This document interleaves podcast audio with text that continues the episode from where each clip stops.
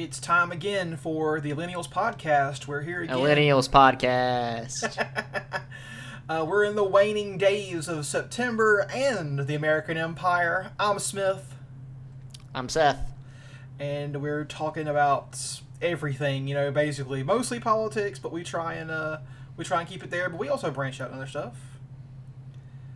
Yeah, we, we like to talk about a little bit of here and there. I mean, last week we talked a lot about bad movies, which Yeah. is what every podcast is about. So, you know, we're trying to get that popular uh, appeal. There, there are probably roughly. I think there are more podcasts about bad movies than there are bad movies. To be honest. That okay, that might be crazy.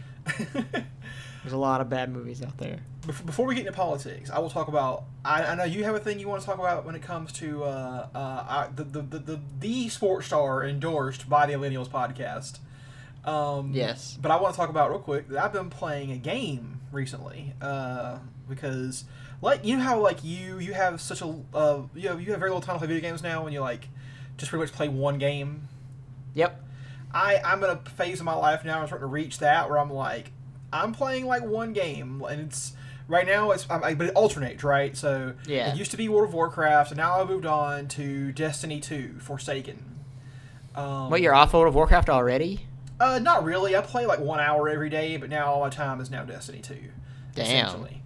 Uh, but yeah, Destiny 2, Forsaken. Um, I mean, Destiny 2 came out and it was it was it was decent for a while, and then like started to see errors that had been made in the production. They didn't really learn things from the Taken King.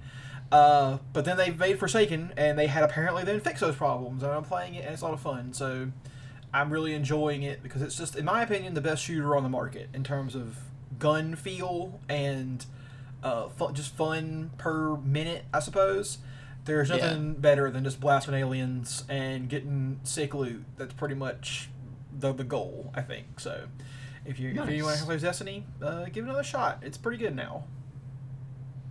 I never actually touched Destiny 2, but I did play Destiny 1 for a while. So For literally like 20 minutes. I'm talking about when I played it again. The first when I Oh, first got it, I played it for like yeah, like 20 minutes. But then when I got it, the game of the year that had all the DLC, I played that for quite a bit longer. Yeah, it had problems, but uh, Taken King, I think, fixed it. And then t- Destiny 2, I, th- I think the, the thing that happened with Destiny 2 was they started making it before they made Taken King, which was made with the Diablo 3 team, by the way. Or Yeah. they, they helped. And Diablo 3 was a game that also started off very bad and then got fixed later on. And now it's one of my all-time favorite games. Dude, it fucking rules, doesn't it? Yeah, Diablo 3 is just so fucking. I've played so so so so so many times. But it's like I guess they're making it too soon or like that point and didn't incorporate those lessons into their game. So I'm hoping that maybe for Destiny 3 at some point they will have finally gotten that process ironed out because I enjoy the aesthetics of, of Destiny and the shooting is top notch. It's Bungie, of course it is. I made Halo the best shooting games ever made. And so uh, Destiny 2 is really it's really fun. And also they, they, they killed off uh, they killed off uh, oh shit Nathan Fillion's character in this one in the very beginning. That Oh, was a damn. big marketing I mean- push. Yeah, he's busy with the rookie now, so he couldn't really spend much time in the Destiny 2 studio for long. Uh, it's, it's, So it's really funny that they had to kill him off because he's the only guy you would care about in this fucking game. He's the other two people are like the three main characters. He the, he's the only one that's fun. The other two are just dour, and so they had to kill off the one guy that had any like personality to get you interested. So it does suck. though. I like Nathan Fillion. I'd just like to say, Nathan Fillion's on this new show called The Rookie. What is this about? I have not heard about this. Basically, he's an older guy, you know, a person who's Nathan Fillion's age, who's just starting out being a police officer. So he's got to. In the trailer I saw on Instagram the other day, he's got to work two times as hard and be three times as fast just to keep up with the young guys. Um, however, uh, we talked about this before, not on the podcast, uh, in person. When, when was the first time you were hearing about this show and seeing a trailer for it? I don't remember. When was that? I I swear it was back in May when I was in Georgia for a little bit, hmm and this show is just about premiered this week. Is that weird? It's cra- that that trailer was so long. I felt like the show. I thought it was gonna be a summer show, like one of the NBC summer shows. But no, it's just now starting. So they were really, really pushing this new Nathan Fillion show. So it's going to be like a full show then. Like it's going to go for like twenty some episodes. Maybe it depends. I'm not sure. They might have a different model for that show because people are finally networks are trying to play with different models for shows, being uh, you know less episodes, different air times, all that kind of stuff. So, How about we finally fucking stop making shows about cops? uh, I mean, there's a lot of good ones though. That's uh, the, the, So- the, the one right now currently airing good cop show is Brooklyn Nine Nine.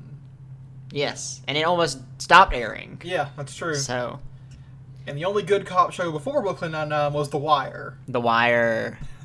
because in that one, the cops are evil and incompetent in most cases, or they are f- broken and flawed human beings, but they're they're doing their best, I guess. Yeah, they're just regular ass people. Yeah, It's the best show there ever was. for sure. But Seth, I, am eager to hear about our, our our big boy. What's he up to?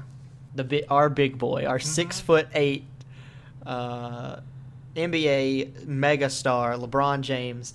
So, um, right now we're in the NBA offseason, and the the best place in the history of the offseason is the NBA subreddit because people lose their minds and start coming up with the most amazing shit posts ever. Like one from today was theorizing what six NBA players would be the best to work at a 7-Eleven together uh, for the whole summer. Um, lots of great posts, and sometimes people will dig up stuff that happened a long time ago to repost it so that we can have stuff to think to talk about. And one thing that people found out was back in 2011, uh, LeBron James was one of the most hated men in America um, because he left uh, the Cleveland Cavaliers for the Miami Heat to guarantee himself a championship, working with uh, Dwyane Wade and Chris Bosh. People hated him for it because oh, this man is just chasing a ring. He doesn't care about Cleveland at all, even though he's from there. Um, so people hated him a lot. He got a lot of hate mail, analysts, everything hated him. But we discovered there was one very interesting piece of hate mail about LeBron James that we didn't know about before. A member of Al Qaeda once What? wrote in, I believe, his last letter before he died. He wrote that he was disgraced by what LeBron James decided to do to his homeland. okay. Yes. And that that is just the most amazing. It's so amazing that LeBron James was so hated and so pervasive throughout culture that a man a, a man a terrorist in the Middle East was like, "You know what? Fuck this guy. I can't believe he would do that to his homeland." God damn, that is fucking hardcore. Yes, that is. It's probably his biggest achievement so far is getting Al Qaeda to hate him for leaving Cleveland. Al Qaeda has no connection to Cleveland whatsoever, but fuck, fuck, fuck him for leaving. They just really, really think it's bad to leave your hometown. oh my god. I mean, So, to be yeah. fair, they are defending their homeland, so uh, all right, I, make, I guess Yeah. it makes sense. um, I remember that. I remember hearing that. that you know where I heard it from? Of all places, because I was not really the NBA guy back then. Where? How I Met Your Mother. Oh yeah. Remember, he makes a comment. Ted makes a comment about uh, LeBron James being a traitor for leaving. Yep. So yeah, that's how I knew about that. Everyone hated him for a while there. How did he come back from that? What was the what was the solution? Um. Well, his first year in Miami, he lost. The, he didn't win the championship, so people were like, "Oh, well, look, he left, couldn't even win." Which actually made people hate him a little bit less, just because they were like, "Hey, he's not even that good anymore." And then he won two titles in a row the next years with uh, Miami. Uh, and people just kind of, you know, were like, "Oh, I guess we can't really hate the guy. He's just too good." And then he went back to Cleveland, stayed there, Hmm. won a championship, and then stayed even longer despite being one of the worst possible. Like without him, probably one of the worst teams in the league, and now leaving again. And pe- now people are just like, you know, this man's this man's getting old. He, he's just got to do what's best for him. So he's got. But there's still plenty of people who hate LeBron James, not because of the Cleveland thing, just because their teams play in the Eastern Conference, and if you're in the Eastern Conference, you don't get you don't get to play because LeBron James is there.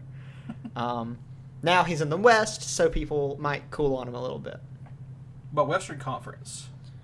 Uh, I mean, it's going to be really. I mean, with the team he has, it's going to be very hard. But maybe in a couple, maybe after this year, once they build a better roster, have more superstars on the team, they'll win a championship. But for now, it's going to be because they get you know you're up against the Golden State Warriors, the the the team that is just unfairly sees the means of production in the NBA and uh, can just run rampant if they want. So it's going to be tough, but it'll, it'll be a year or two. He'll get there. Well, how many more years does LeBron have in him? Uh, he signed a four-year deal with the Lakers, and so that that'll make him 37. And from there, he he says he could play until he's 40. Um, but I feel like at that point he'd just be playing. He'd just play um, off the bench and be more of a what do you call it? Like a Like a special kind of guy, bring him when you need, we need him or whatever, ringer or something. yeah, and he would help develop newer talent from there. Like just be in the locker room and help those guys out. But yeah, so yeah, he'll definitely play for until he's 40, and I think he'll win at least uh, eight more championships. So. I mean, he does. I mean, for a guy, he, how is that? How is he? Is thirty-five or something like that now? He's 33 now. Thirty-three. He is. God damn, he's three years older than me. What the fuck? Yeah, That's crazy. that's a little crazy, right? that dude. I mean, to be fair, I, I feel bad a lot of times, uh, and I'm only twenty-nine. Uh, LeBron James is playing that good at basketball, older than me. That's crazy. Yeah, it's it's a little uh, it's a little much. Like, what's like? Do you know what the average retirement age is from basketball? I actually don't. I know that most. I know. I do think it's in the like if you're a good player, it's like in your mid 30s Okay. uh, or early 30s. But and then most average players are out before they're even 30. Damn. At least, at least they're not playing League of Legends or some shit where you, you retire at 14. okay. Because your reflexes are no longer fast enough to keep up with all the particle effects and shit. Next topic. Okay, let's talk about let's talk about the big issue, the big topic everyone's talking about right now, and it's Yeah. uh, it's Brett Kavanaugh, Brett Kavanaugh. our uh, drunk Irish uh, uh, rapist boy who's going to be the next Supreme Court justice. Let's talk about this guy for a second. Uh, Yes. Did you happen to watch any of the confirmation or the, the confirmation? Sorry, the Judiciary Committee vote. I watched the Pulp Fiction remix.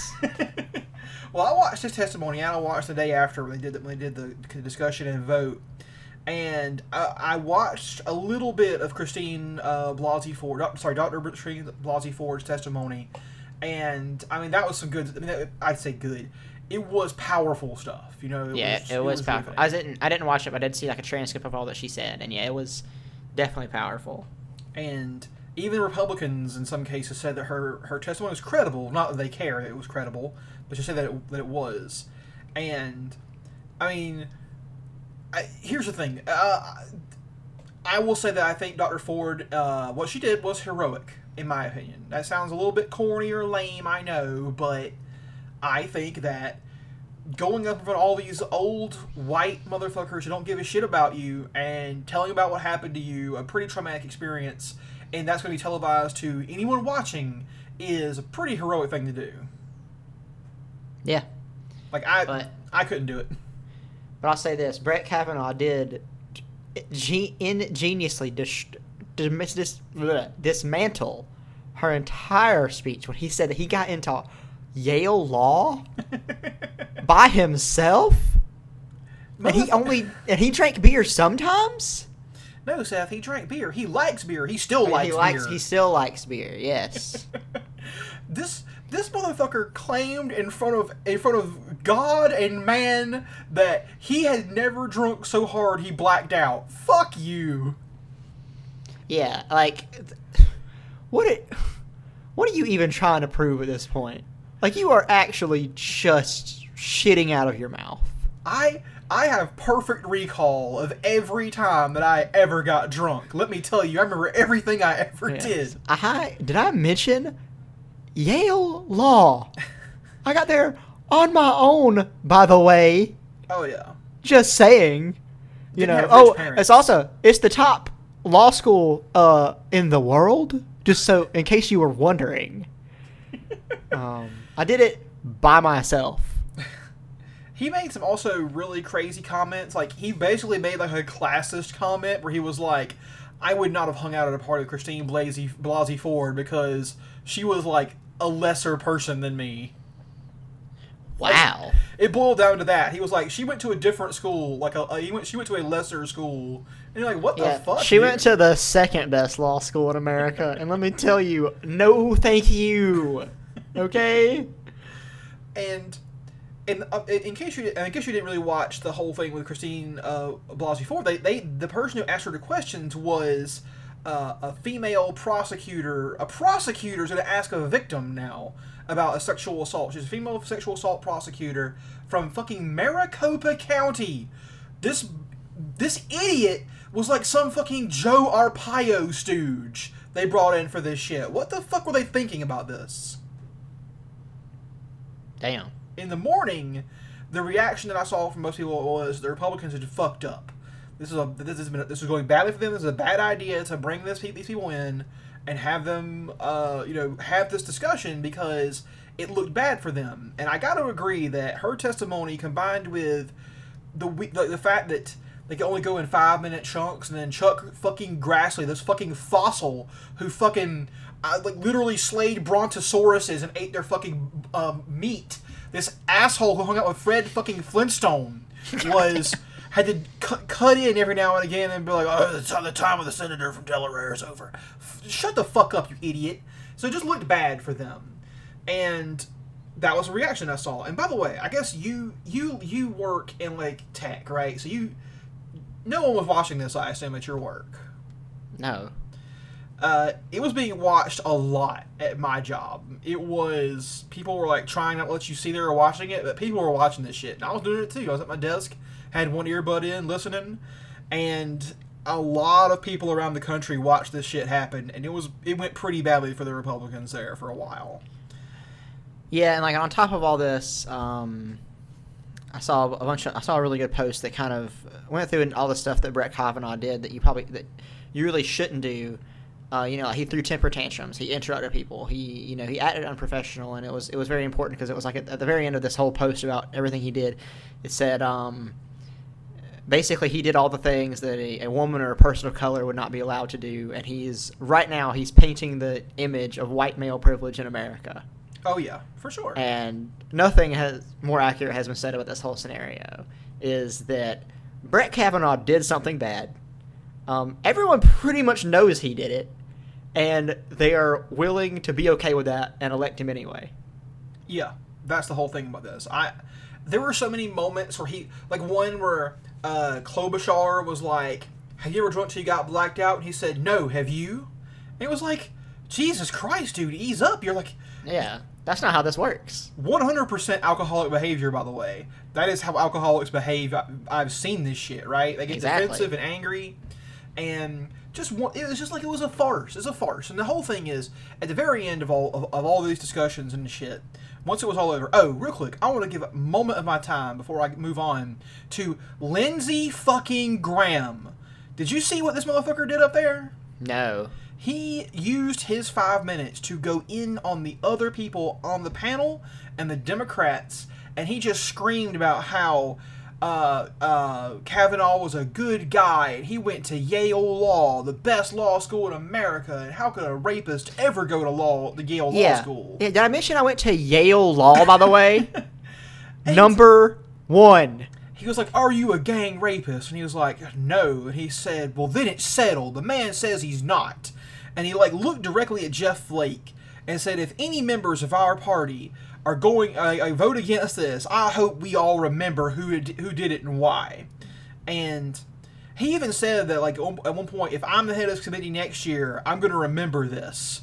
Was one of his comments. And the other one that was really funny was that there's a process before Brett Kavanaugh and a process after Brett Kavanaugh. So basically, what he's doing is he's threatening that in the future, if the Democrats ever get control and they nominate someone, they're going to, to, to fake sexual assault allegations against them to use this against them. I actually love that uh, gang rapist defense. Um, it makes me want to go into law myself because, like, if I'm defending like a murderer, mm-hmm. I could be like, "Are you a serial killer?" And they're like, "Nope," and I'm like, "See, there's no way he could have done it." I rest my case. And I just want to point out that, that Lindsey Graham is uh, a real fucking uh, uh, queen, in case you know what I'm fucking saying here. Maybe he shut his fucking oh. mouth. Lindsey, Lindsey Graham is a, a, closeted gay man. Yeah, for sure. And he uh, and he, he can't admit it, and he because he knows that his party would reject him if he did. Right? That his his party is built on hating gay people, and so he won't he won't admit it. But fuck you. I hope you die and go to hell. All right. Fuck Lindsey Graham. Um, yeah just a real a real terrible example of the South in general. Being a person from the South, I hate that motherfucker. Being a person from the South, a lot of our political figures are bad examples of people from the South. That's true. I hate them all. So they're all pretty bad, You to be I, honest. I'm I'm down with I'm down with a few people like John Lewis. He's cool. He's got- John fucking Lewis, man.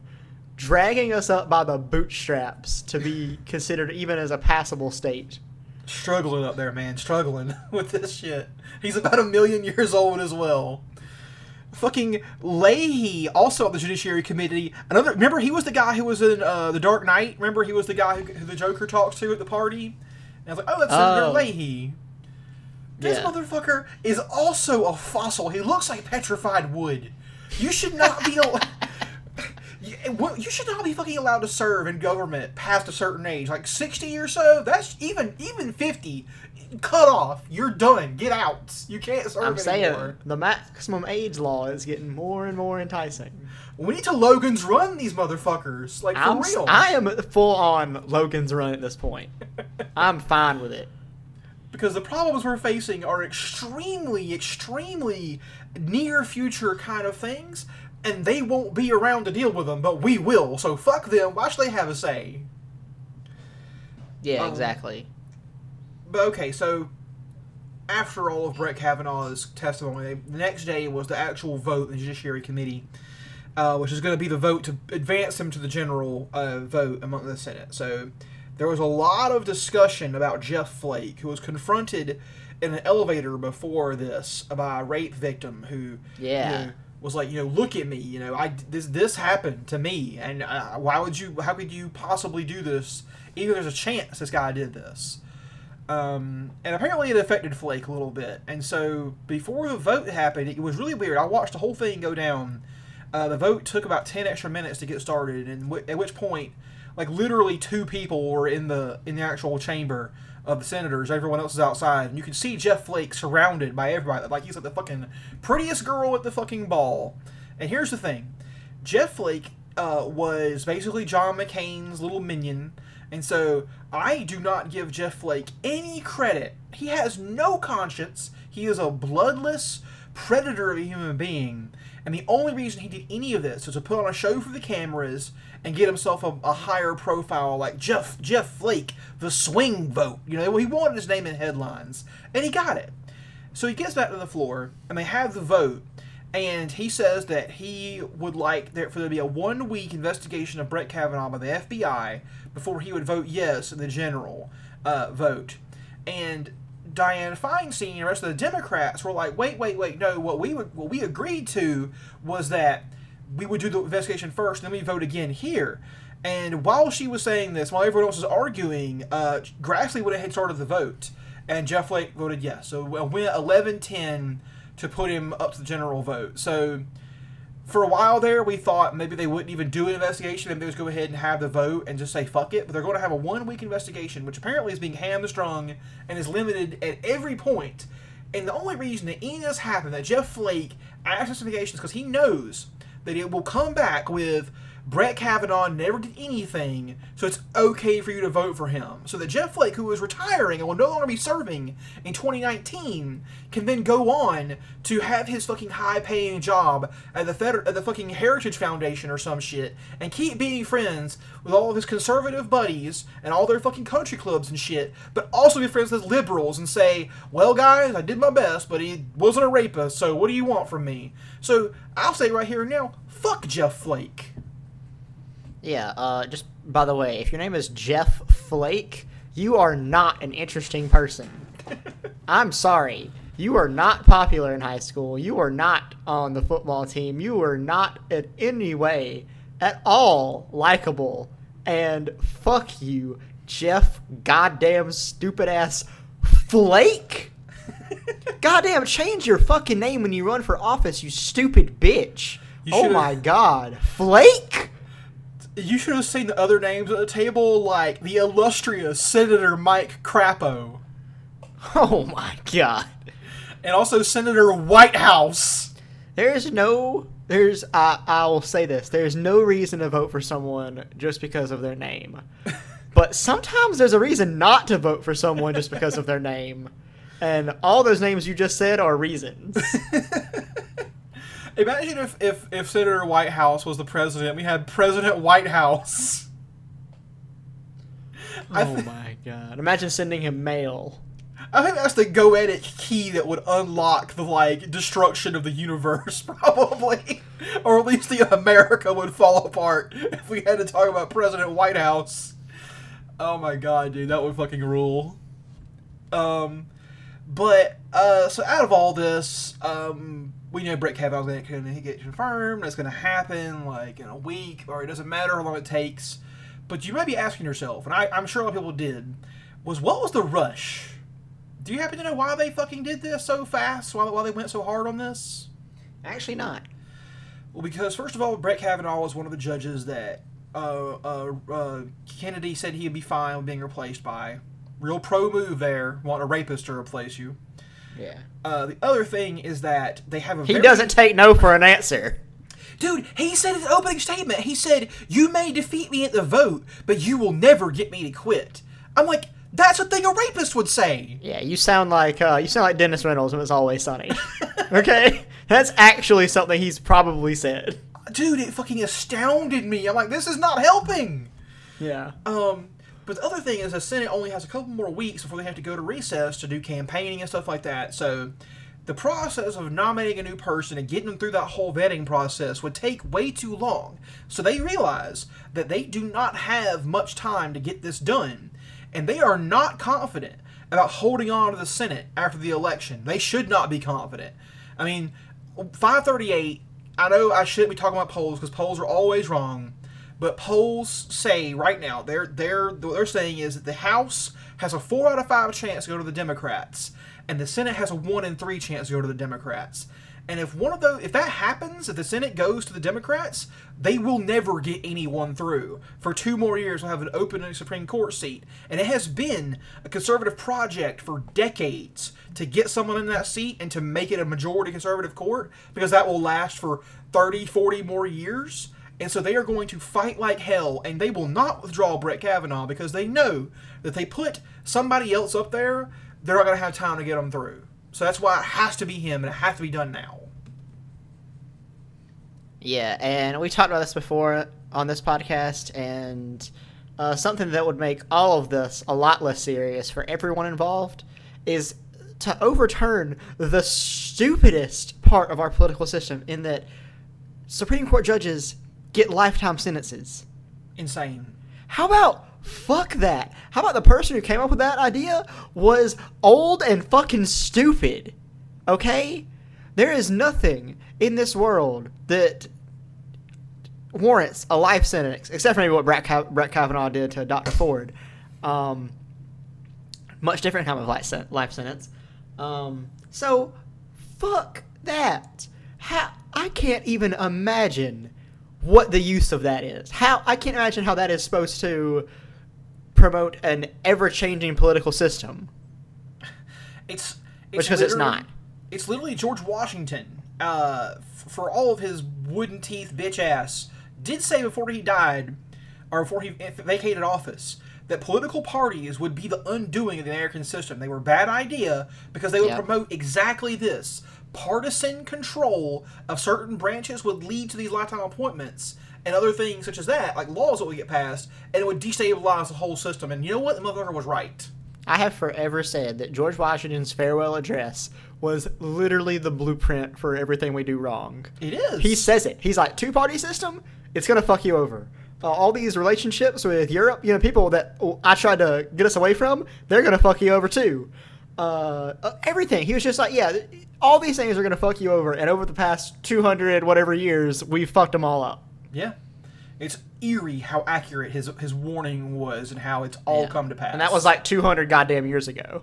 if that if he could see it back then, why would we, I mean I know the answer why we didn't do anything. You know, the entrenched elites and capitalism were never going to let us change. But like come the fuck on, dude. Like we are barreling right now towards what I think is uh I mean uh, genuinely we're going to have a civil war. Like we're going to have a civil war in America and we can see all see it coming. We all know what's causing it. Yep. Oh my god. Um, I want to talk about one thing real quick though. One more note on the Brett Kavanaugh uh, situation is uh, so Tom Perez, the chair of the Democratic National Committee, the uh, the people who usually give money to the Repu- Democrats, even though they're they're going they're insolvent right now, they're probably going to go bankrupt soon. Um, they they asked him at, a, at, a, at some kind of event. Who gives a shit what kind of event it was? This person asked if any if any you know uh, senators who voted for Kavanaugh would still get support from the DNC, and Tom Perez basically fucking barrels the fucking camera, looks right into it, and is like, "Yes, Joe Manchin, Donnelly, vote for him. It's okay." And it was like, this Skeletor looking motherfucker is over here telling people, vote for the rapist. We're Democrats. We stand for nothing. We hate everything. Ugh. So I have to ask, what's the use? What's the use of voting for Democrats? What does it matter? What do they stand for? What do they What do they want? What's the difference? Uh, Democrats at this point want one thing, and that is to stay in office. Um, and they don't care what they do. They don't care um, who they offend or anything. They don't. People like on the news. If you watch the news, people would have you believe that every Democrat is some super sensitive liberal who's very politically correct.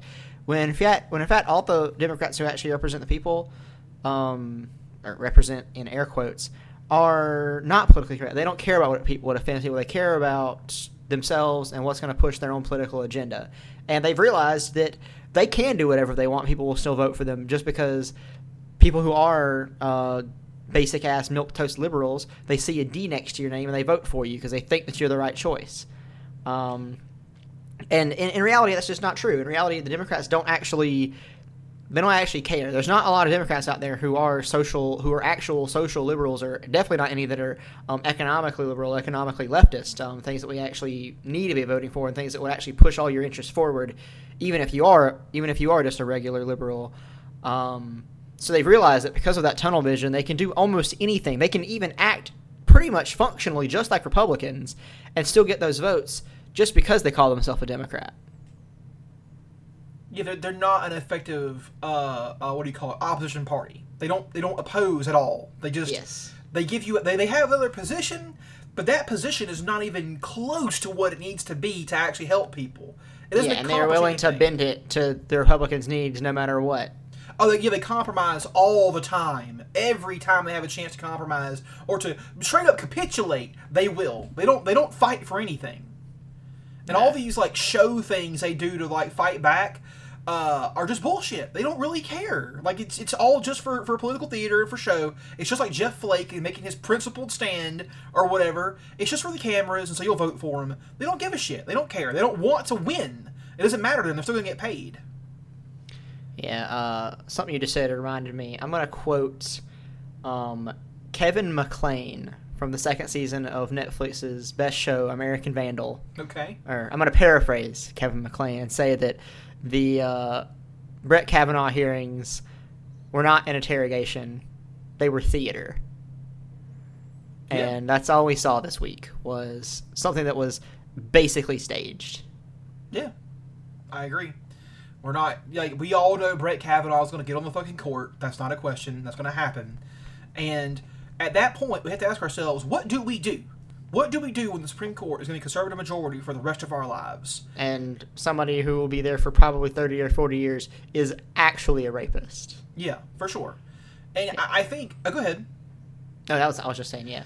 There's a danger here in, in America, I think. Uh, well, it's danger for some, an opportunity for us, I think, for people like us, that they're going to view the, the Supreme Court and by extension the rest of the government as illegitimate. We have two illegitimate Supreme Court justices on there. We have Gorsuch, and we now we have we will have Kavanaugh.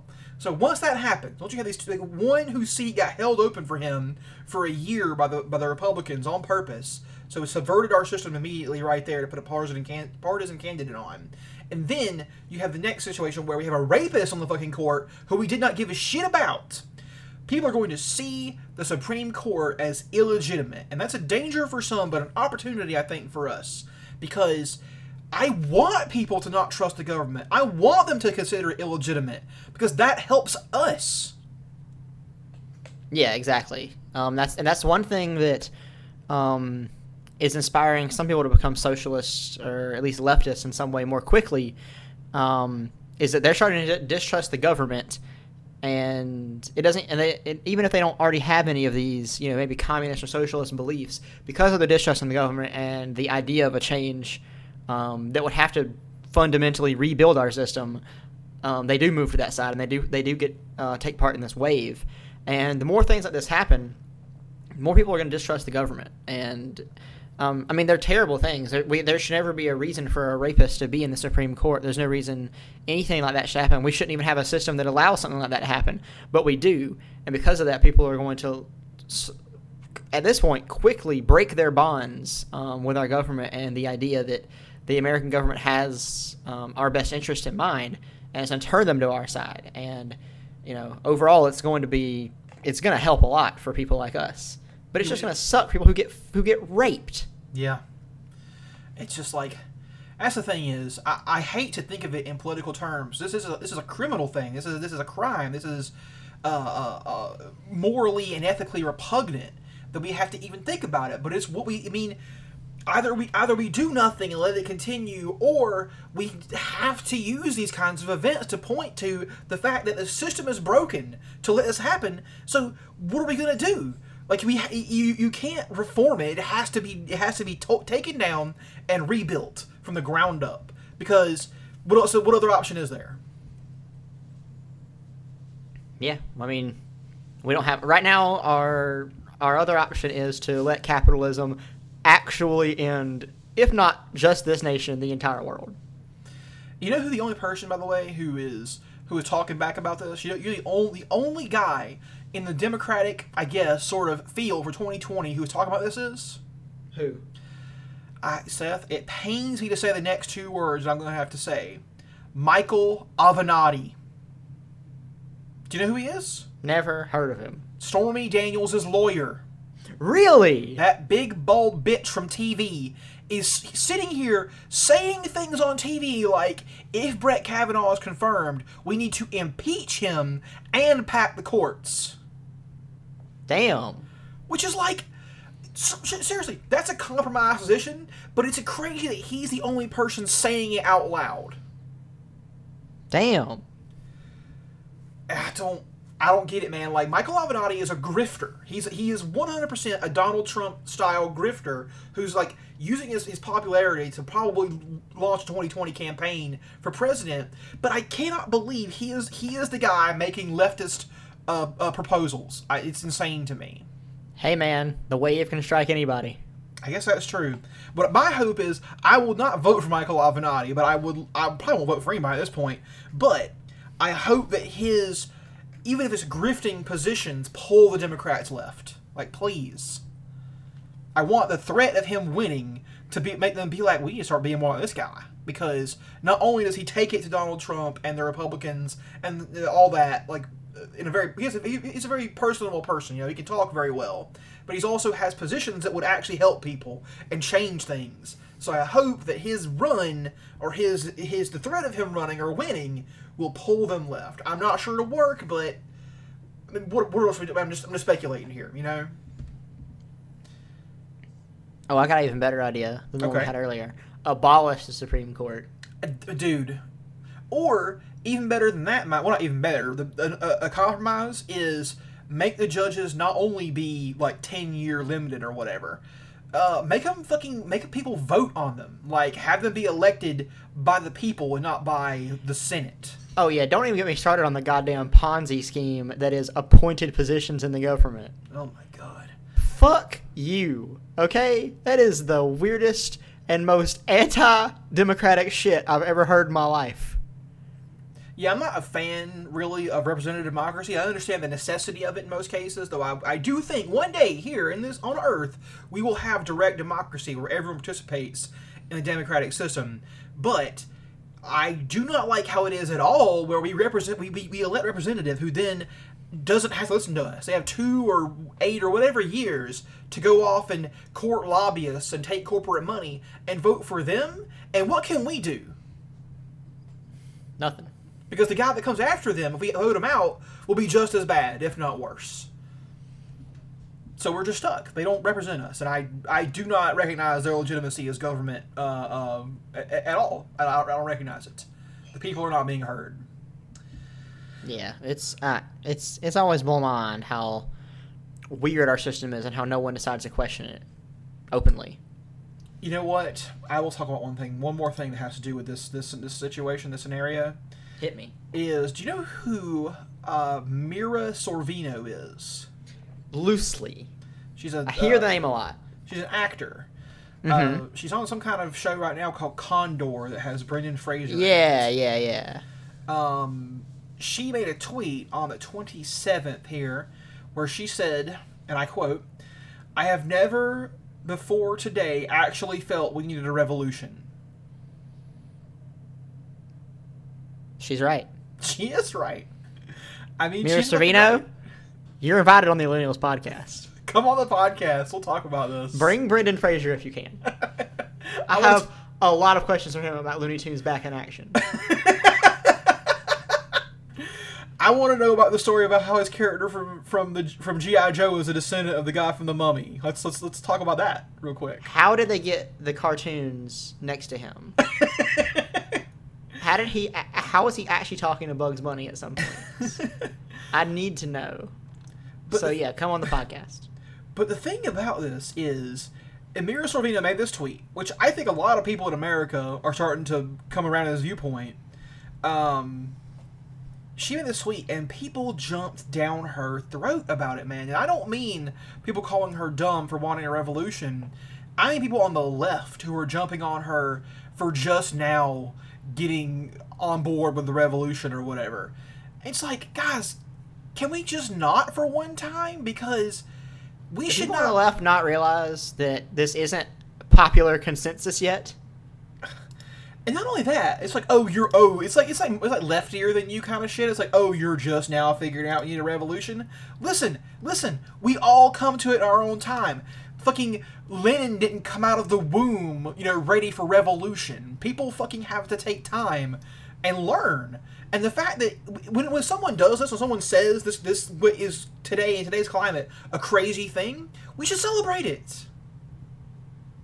Yeah, we should be like, hey, one more on our side. Yeah. Welcome to the fucking movement. I mean, whether or not they are committed or anything is a different story. I get it. We have to talk about that. But the fact they even are saying it out loud is, in my mind, a bit revolutionary. We're starting to see the sentiment spread, and instead of shitting on them for just now figuring it out, we should be like, "Hey, I'm glad you joined up. I'm glad that you that you've figured this out because we need more people. We can't drive people away by, by shitting on them constantly." Exactly. I think tweets like that should get you automatically registered into the DSA. oh, don't even get you started on DSA, man. People people hate the DSA as well. Oh yeah, Um, people hate it. It's all leftist infighting. It's I, I hate leftist infighting. We all want we all want the destruction of capitalism. Can we not just agree on that and and work towards that first, and then we can fight over whether or not I don't know uh, who if Lin if Stalin or, or Trotsky was right. Fuck, who gives a shit about Stalin and Trotsky? Oh yeah, I love the uh, who's the most leftist uh, argument everyone has to get into every day. Oh. It's again, it's just like it's just like who gives a shit about Lin, like Trotskyism versus Stalinism or some shit? They're old and dead. It's the 21st century. We have to think about things in a new perspective, and no Yeah. one's really saying that. There are people literally starving. That's true. Let's deal with that first. Oh man. So I know you kind of like saw this a little bit, but man, how about those Amazon videos? So yeah, I didn't see. I didn't know if they were videos, if they were just like slideshows or something. But yeah, I, did, I read about these uh, anti-union Amazon presentations that were being given to like managers and such at facilities. Yeah, it uh, it talks about to Amazon managers how to prevent your workforce from unionizing. And do you want a couple of examples, Seth, of things they said? Hit me. All right, here are a few examples of things that could indicate associate disengagement, vulnerability to organizing, or early organizing activity. Okay, use of mm-hmm. words like living wage. Ouch. distribution of petitions and flyers. Okay, sure, makes sense. Associates raising concerns on behalf of their coworkers. What the fuck? Mm-hmm, mm-hmm. Next. Wearing union T-shirts, hats, or jackets. Well, yeah, that's probably a pretty good indicator. yeah. Oh, get ready for this one, Seth. This is I gonna blow your it. fucking mind. Workers who normally aren't connected to each other suddenly hanging out together. That's yeah, that's my favorite one that I read. That's a really good one. Yeah. Oh, hey, me and this, me and uh, Bill discovered we both like Godzilla movies. We're talking about this now. Unionizing. God should unionize. Bill. Uh, workers showing an unusual interest in policies, benefits, employee lists, or other company information. Whoa, whoa, whoa! Why, why do you want to know so much about the place you work for? Calm down. We got it all under control, baby. It's all good. Papa Bezos taking care of you. Don't worry about a thing. It says here, uh, increased negativity in the workplace. That might, uh, just circle back to living wage. I might figure that one out for you. I'd be more worried about positive positivity in the workplace. Yeah, if you work for Amazon, especially if you work in like a warehouse, Oh man. fuck. Also, last one. Any other associate behavior that is out of character. So anything really. Yeah, it's just like, oh, this if you if they don't act like the drones they're supposed to every day, they're probably unionizing, which isn't a bad thing. No. Oh, your grandpa died and you're sad? Are you trying to start a union? Whoa, are you sure you're trying to union of dead people? No, thank you. We don't have that at Amazon. You're done. And there are some other things here, like uh, like uh, here's how to here's how to inspire fear of organization. Okay, quote: You would never threaten to close your building just because associates joined a union, but you might need to talk talk about how having a union could hurt innovation, which could hurt customer obsession, which could ultimately threaten the building's continued existence. Yeah, it's like it's like the classic the the gangster. It's like, hey, you got a, you got a really good looking building here. it would be a shame if something happened to it. Hey, I'm not saying that I'm me set it on fire. Whoa, calm down. I'm just saying that if a fire were to happen, you'd want to be taken care of, and that's what this is. It is basically, but I love terms that are in this thing like customer obsession. Yeah, that's just fucked up. What what is customer obsession? Is it is it obsession with buying shit from Amazon? Or just obsession because like now at this point amazon um, provides so many services that some people i mean there's there are plenty of people who you know use amazon for a lot not just buying stuff like they use it for a lot of stuff. I mean there's i mean amazon web services is i mean in my opinion probably the most advanced uh, cloud architecture you can use and lots of companies depend on amazon for that. So that's like that's huge stuff right there. And then people you know they just there's all kinds of services they provide. You know every day you can get your food entertainment products everything from amazon. So people do i mean quite literally do stay obsessed with amazon and all of the stuff that it offers them. Nationalize Amazon, in my opinion. yeah yeah. Everything that amazon does especially stuff like amazon web services should be nationalized Oh, let's see here. Oh, here's an interesting story right here. Um, this is from an uh, uh, employee worker from Indiana. Uh, quote: You're somebody that talks, and you're somebody that are gonna absolutely make the job as difficult as humanly possible for us. If you talk about shit, they're gonna talk about you. That's sorry, I should have said end quote. Uh, another Floridian fulfillment center worker told Gizmodo, who I'm getting this from, uh, he sent complaints of low pay to Amazon CEO Jeff Bezos' public facing email address, jeff at amazon.com, and claims management was harassing, quote, harassing me since I sent that email, unquote. He was terminated shortly afterward. damn So, in case anyone here uh, listening to this podcast, and I'm sure everyone who listens probably is ordered from Amazon, and I am not saying that you should like not order from Amazon. I get it. There's some shit you got to get off of there, and it doesn't matter who you buy shit from. They're all being exploited. I get it. That's it's capitalism. We can't fucking talk about. If we were to boycott every company that did this, we would not buy anything ever again. yeah gotta survive. but I just want everyone to be aware that Amazon's CEO Jeff Bezos is the richest person in the world, probably the richest man since fucking uh, uh, John D. Rockefeller, to walk this earth, and he can't. He, he refuses. He refuses to let his employees organize and improve their living conditions, and fuck him. He's a monster. Yeah, I mean, he's like he is actually a fucking supervillain. Um, he is trained in like Krav fucking Maga, uh, wears bulletproof vests everywhere he goes, and he very rarely. Uh, one of the most one of the things people people don't talk about is that even these other guys who are like really shitty, like Elon Musk and Mark Zuckerberg, they're like talking a lot. Jeff Bezos is in the fucking shadows. He stays behind. He continues to be evil. He continues to quite literally oppress his workers. And he just gets away with it. Yeah. And I mean, he's not doing anything to like spread the wealth around. Like even Rockefeller realized he should do that after a while. Hey, I should keep these fucking pores from cutting my head off.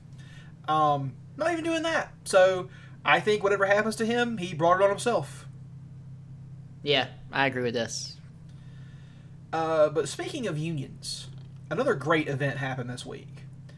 Um, this is from the NY Times, so it's a little bit biased for uh, American capitalism, of course, but it's interesting because it's pointing out something. Uh, the headline here is that China's leaders confront an unlikely foe, ardent young communists. Which is a strange headline, wouldn't you think? Yeah, a little bit. Like, would you hear a, a headline in America about America facing trouble from uh, like uh, capitalists? Probably not, unless they No. were like crazy libertarians or some shit. Um, but these people, these these Chinese kids who are, uh, it says right here uh, from I'm not gonna try to pronounce the name, or I'll try, I guess, and it's gonna be bad. Uh, Hu Hui Huizhou, China. Uh, starts off, they were exactly what China's best universities were supposed to produce young men and women steeped in the ideology of the Chinese Communist Party. They read Marx, Lenin, and Mao and formed student groups to discuss the progress of socialism. They investigated the treatment of the campus proletariat, including janitors, cooks, and construction- workers. They volunteered to help rural fam- struggling rural families and dutifully recited the slogans of President Xi Jinping. Then, after graduation, they attempted to put the party's stated ideals into action, converging from across China last month on Huizhou, a city in the south, to organize labor unions at nearby factories and stage protests demanding greater protections for workers. That's when the party realized it had a problem. Which is a, a really crazy statement to make. Yeah, that's actually really impressive. Like, I heard my entire life, as a child, that China was the last bastion of communism, that it was. It was a place overrun with communists. So why are communists causing a problem? Who knows? I mean, it turns out uh, if you read the article, they have a couple of uh, a couple of, of facts here. Uh, which I and by the way, I know this from the NY Times, but I have looked it up, and this is kind of corroborated a little bit on Twitter from what I could read of Chinese users uh, talking about this. You know, China does have an extensive censorship policy, so you can't talk too openly about certain things, and most things are in Chinese. I can't read them, but I have looked, and a lot of this is kind is pretty true. Um, so these people are these these kids, these young kids, like it is here. These kids are uh, going out and trying to apply the principles of communism in the in real life, and they are finding out very swiftly that China is not communist anymore, and they have not been for decades. And that is a hard pill for for them and for some Americans to learn that China has abandoned their their their, their communist uh, uh, dream, which is something that we never talk about here in America because we got they got to be the enemy, right? Yeah. I remember people always said that the reason they could build things so cheaply in China was because they treated workers like slaves. And then I learned later on that you know communism and socialism, Marxist thought is about the opposite that workers should be in control. So why could it? How could these two things be true? And I realized they weren't true, and it's that I, I don't know about you, Seth, but the official position of me on this podcast is that China is a counter-revolutionary, uh, authoritarian dictatorship, and they are not communist. Yeah, they kind of. I don't know. I think that. I mean, honestly, it's mostly because we don't live there and we don't we don't actually talk a lot about China. And China is rapidly trying to take itself off of the grid and trying to like especially like through things like uh, control of the internet, trying to take away the access that Chinese people have to the outside world. Um, so we don't see these things. We hear it. We heard a long time ago they were communists, and we just all listen to it. Um, you know, it's like the story of the fucking the elephant that doesn't break away from the spike, even though it's so big, because it was told when it was young that it couldn't break it. Right. Um, yeah. We were told this so long ago that we just believed it, and we don't actually we don't hear a lot about you know actually what happens in China, and once again, that's another reason that China is trying to break itself off from us is because or from the rest of the world is because they don't want people to know what's going on there. and yeah, it's just like it's like okay, here's here's the most revealing paragraph I think of this whole thing, which is about these kids and how these kids are taking communism very seriously and going out and practicing it and, and, and trying to help labor unions. Which, by the way, in China, labor unions are controlled by the state. There's only one union allowed, and it's the union that the state controls, which is, from what I've heard, basically no better than having management in charge. Um, but it says right here, but some of the party seem uneasy about the proliferation of student groups devoted to Marxism and Maoism, apparently worried that their calls for greater economic equality and worker rights could undermine China's modern day embrace of capitalist markets. So that just gives the whole game away. Like we we are acknowledging finally, I think now that China is capitalist. They have a, a a communist, not a communist, sorry, an authoritarian government structure, but their their economy is capitalist. Yeah, they're not. I don't know. They're not as revolutionary as or as different as we'd like to think. There's a billionaire from China. There's several, but the one I know is Jack Ma. I think he's the most well known here in America. Is Jack Ma, the Chinese billionaire. If they were communist, there would not be billionaires. there'd be no billionaires. It's a contradiction of fucking terms, and we need to start realizing that. I think uh, all like all around, both left and right, that that China is not communist, and has they've abandoned socialism for a long time. Uh, but the one thing I really want to talk about, the one the one big part I took away here was there was a, a woman. Let me find her name here, real quick. A young woman named. Uh, sorry, all I can find is Ms. Ms. U or UA. It's Y U E. I'm very sorry anybody listening to those Chinese. I don't know how to pronounce that. Um, but she wrote a letter to President Xi uh, saying that uh, she had been inspired by his fight against corruption in his time working in an impoverished village in the countryside as a young man. So she was inspired by him, right? And it's kind of this thing where people were like, how is she, how are these communists praising President Xi when he's overseeing a lot of these capitalist reforms? And people are saying it's because they're, they're they're trying to expose his his hypocrisy, right? Uh, But Ms. Yue or you or whatever, uh, she is also the leader of China's Me Too movement, which they have it over there as well. Nice. It's, it's crazy, isn't it? Uh, they never talk about that here in America, but it does exist. Um, she spoke out against sexual harassment and assault on campus. And here's the scary part: she has not been heard from since police detained her on the August on August 24th. Damn, people are like disappearing in China a lot. I've noticed. It's super fucked up. Yeah, it's like the the case of that Dalai Lama kid. Uh, Yeah. it's, it's really suspicious, wouldn't you say? Yeah. And these kids, they are they are ardently non-violent. They're not about you know clashing in the streets with anybody. They're they're just saying, if we're a communist country, which everyone still says we are, and we still say we are, then why are we not following the principles of communism? And they're just like saying it and stating it, and the reaction they're getting is to be raided and arrested and shut down at every opportunity. And I think I I mean, hey, you know what? I say solidarity with these kids. Yeah. I'm on your team. International struggle against capitalism, even in a country that says it's ca- it's communist. Fuck that. These people should be listened to. Um, Yep. I, I'll, I'll link this article in the sh- in the show notes because it's such a fucking good article. So definitely check it out. Uh, anybody out there listening? Hell yeah. Uh, let's see here. A couple things to cover before we wrap up here. I think uh, back on the domestic front. Do you happen to remember the public service loan forgiveness program Nope. It was a it was a thing set up, I believe, under Obama. Hmm, I'm not totally sure. I believe it was set up under Obama. Uh, but basically, the idea from this thing was that you, if you have student loans, you could get them forgiven if you did public service, essentially, right? If you if you took your skills and your experience and work jobs basically for low, very low pay, they would get rid of your debt. Which not ideal. It's definitely not great. right? It- you we just want it gone. I had to work Yeah. for it, but here it is. Um, it says right here that so far, uh, people who applied to this this program, ninety nine percent have been rejected. Surprising. Surprising, right? 29,000 applications have been processed so far. 96 have had their debt discharged.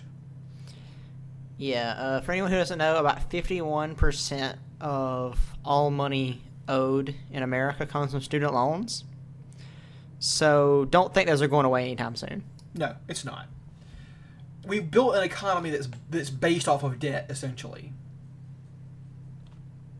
Like we yeah, don't have, student loans were an incredible. I mean, they they were sprung out of necessity a long time ago, and then slowly, the capitalist system has realized how fucking good they are for them. Yeah, it's like here in Georgia, Stacey Abrams is running for governor, and one of her pol- her policies is that students should have debt free college, and uh, it's an interesting phrasing of it, right? Like I agree they should have debt free college, but it should be because why don't you just go ahead and say free college? You know, Yeah. like the debt free word is like weird to me. That that sounds like some neoliberal bullshit about how we'll give you money to to go to college and then we'll forgive it after a certain amount of time or whatever. That's I don't know about this. Or no, sorry, you'll take a loan, right, and then we'll forgive it. I don't know about all this. Just make it free. Yeah. I work in higher education, and people always say like, "What would be the what? Why would you ever give anyone free free college? Why would you Why would you make college free? It's crazy." Well, I think first of all, education should be a human right, you know, Yeah, I mean, there's no reason for it to cost money.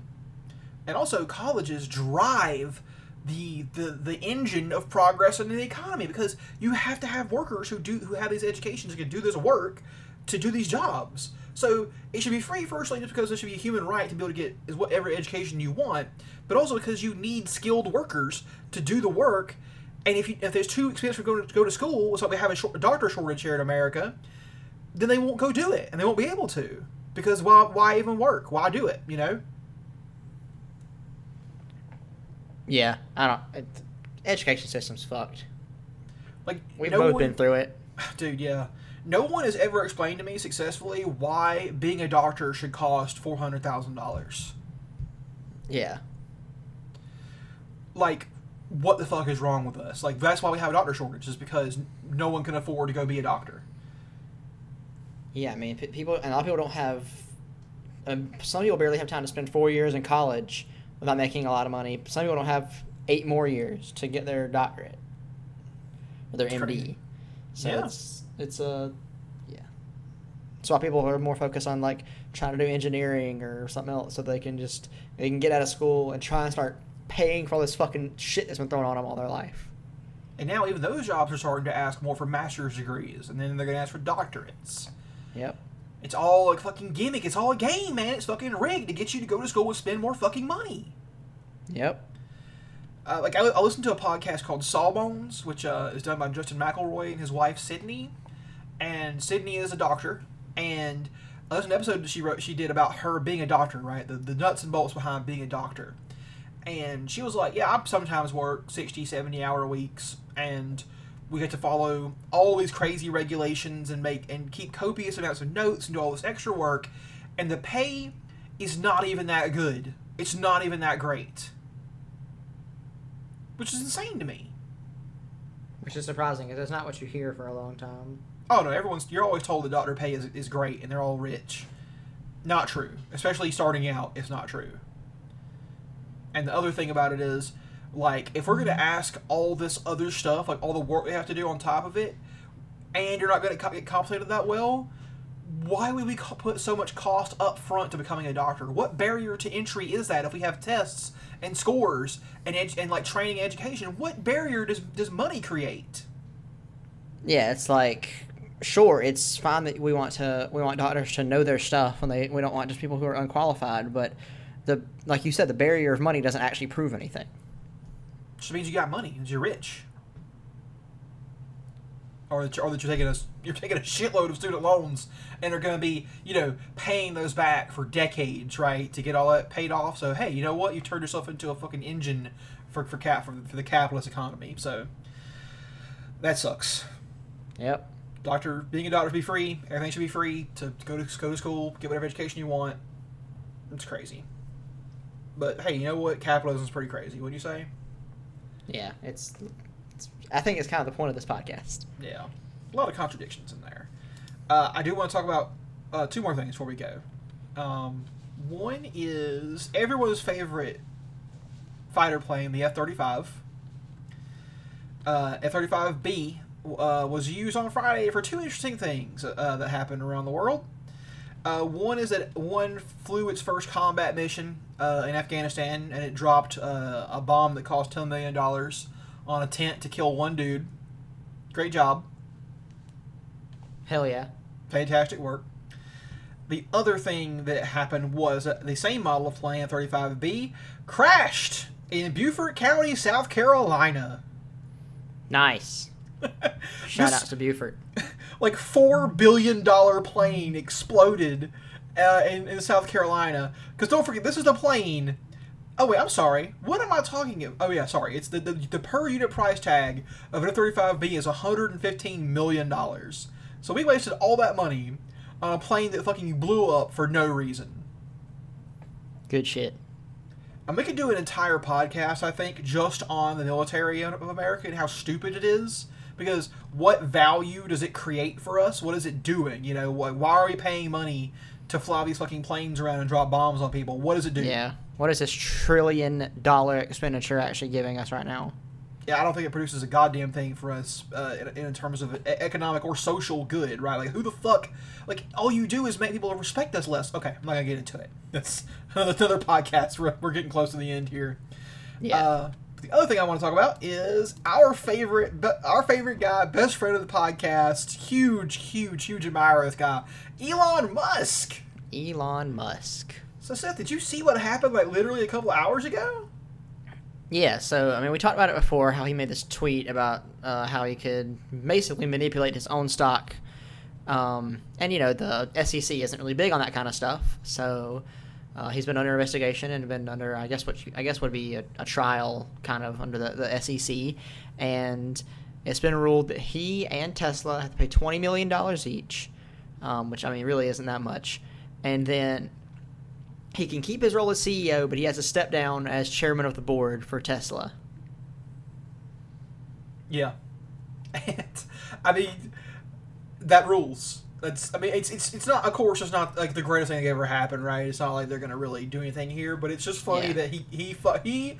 It's the dumbest way for it to happen.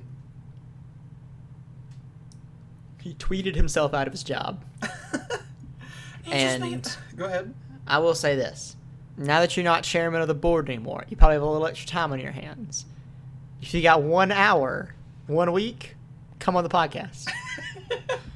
yeah, come on, Lilios podcast, you South African freak. I got questions for you. yeah. I got questions about you. Bring Dave Matthews as well. Okay?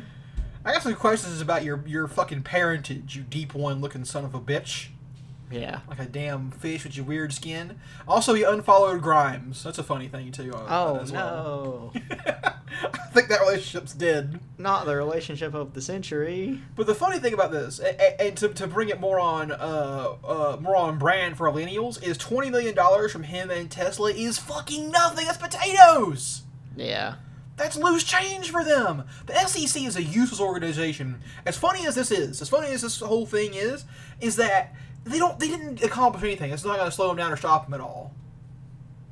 So Yeah, it's just kind of a he kind of got himself in a little bit of trouble just for a tweet, which should be a lot more trouble, but it's kind of funny that it happened anyway. Yeah, it's it, it provides us with humor as so many things do, while at the same time being utterly useless uh, to us as people. But that's what it is. So, oh man, uh, I think we're kind of done, Seth. Unless you have something you want to talk about. No, I'm good. All right, um, Elino's podcast. We're done for the week. Uh, I was, I am, I wasn't, I, I was and am still Smith. Will be in the future, more than likely. Uh, I'm Smith. I'm on Twitter at, at MC Surf. Yep. Um, at Life of Seth. Our art is done by Marcus Barkley, who is uh, unknowable, unreachable, and unfindable. Yep. Um, fuck Kevin Durant and Tom Brady. Uh, we have stopped trying to solve our problems, just want to outrun them. Uh, you can lead a horse to water, but it won't get under it.